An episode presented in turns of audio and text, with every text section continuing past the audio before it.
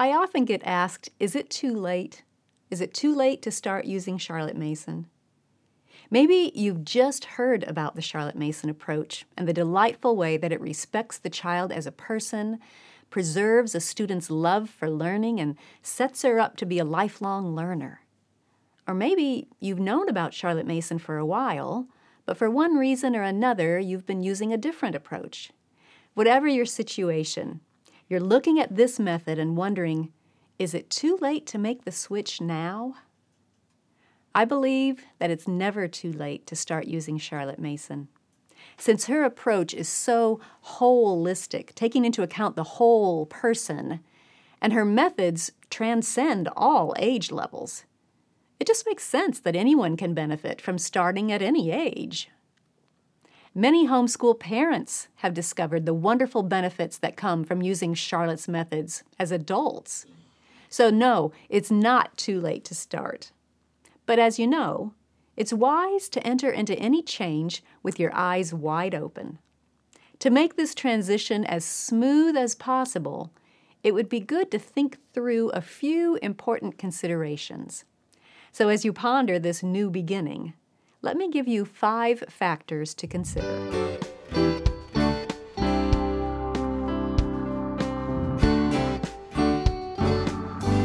Welcome to the Simply Charlotte Mason podcast. I'm Sonya Shafer. Let me say right at the outset that these five factors are most likely not deal breakers, but they are things to keep in mind as you plan for and implement a change to the Charlotte Mason way of doing things. By the way, I recently read about the difference between a change and a transition, and I think it's something that may be helpful here. A change is what happens on the outside. For example, you change the methods you use for your homeschool lessons. That's the easier part. You know, instead of quizzing, you ask for a narration. Instead of marathon lessons, you keep lessons short but require full attention. Changing the methods is what you can see on the outside. But transition is what happens on the inside. It involves all of the emotions and thought processes that come into play for each person who is part of that change. The transition on the inside can take longer than just implementing the outside changes. So just be aware of both outside change and inside transition as you walk through this new beginning. The five factors I'm going to share include both. I'm going to give them in no particular order, so let's just dive in. One very practical factor to consider is whether your student is a strong reader. This factor would mainly apply to students in fourth grade and up, since those are the students whom Charlotte expected to be reading their own school books. Fourth grade and fifth grade are the transition grades, and some children need those years to grow stronger in their reading skills. That's fine. But if you're thinking about switching to a Charlotte Mason approach with a student in, say, eighth grade, just keep in mind that there will probably be an expectation that your student is ready for independent reading and written narrations at that level. Now, if she's never done narration before, you can certainly start with oral narration and gradually shift over to written as she's ready. So, again, this factor is not necessarily a deal breaker, it's just something to be aware of. To make the change smoothly, don't throw a struggling reader into the deep end. If you have an older student who is not a strong reader, you might read the book with her or make audio recordings available so she can listen and follow along in the book. There are many ways to support and encourage a student who is still growing in her reading skills, but it is something to consider if you're planning to begin Charlotte Mason's literature rich approach with an older student. And while we're talking about older students, let's consider another factor that applies to those who have a high school student and want to make the switch to Charlotte Mason. Make sure this new approach still allows your student to earn all the credits she needs for graduation in the time that you have remaining. I'll leave a link to an episode that we did on a high school schedule. It explains how, in a Charlotte Mason approach, high school credits are usually spread over several years. Because students are getting a wide range of subjects, they may earn only a portion of a credit in each of those subjects during one year. But over the four years of high school, those portions add up to a full credit or more. Depending on how many years your student has left in high school, that smaller portions approach could affect her total credits. You don't want to inadvertently derail your student's graduation timeline. It's still possible for you to make the switch to Charlotte Mason. But in that case, you might make the switch in only some of the subjects. You can do that. Just make sure you consider this factor as part of the big picture. The third factor has to do with your student's desire to change and potentially her personality. Let me tell you a story to illustrate what I mean. A few years ago, I got to watch a folk dancing group in a practice session. There were five ladies in the group, and these folk dances looked pretty complicated. Each lady had half of a hula hoop that she held with both hands up over her head in an arch, as they all stepped in time to the graceful music. In the real performance, they would be holding arches of flowers over their heads, but they used the hula hoops during practice. It was just amazing to watch them form intricate designs that then gently changed into other intricate designs. One of the dancers was new. Nobody said so, but you could tell. She seemed a bit flustered, and she was always turning her head to watch everyone else's feet for a clue as to where she should step next. But that strategy didn't work so well because most of the patterns were formed by the dancers all going different ways and stepping through highly detailed individual routes that then merged back together in different patterns. And this poor new dancer was often facing the wrong way or standing in the wrong place or sometimes bumping into the other dancers. As the practice wore on, you could see that her flustered feeling was not getting any better, and she looked like she was getting very tired of holding that hula hoop over her head. But here's the key she kept going. She must have had the desire and a good dose of tenacity to keep on trying to learn how to do something that everyone else had been doing for years. That was the only time I saw that group of folk dancers. I don't know whether the new dancer persevered and eventually began to enjoy the dances as she learned them, or if she grew discouraged and quit the next week. But I do know this the answer to that question depends a lot on that woman's personality and character. And it's the same for anyone trying to start something new. How you respond to a new challenge depends a lot on your personality and your past experiences and your individual character. It takes tenacity and self initiative and perseverance to do something new and to keep going even when it's difficult, even when you make mistakes, even when your arms get tired.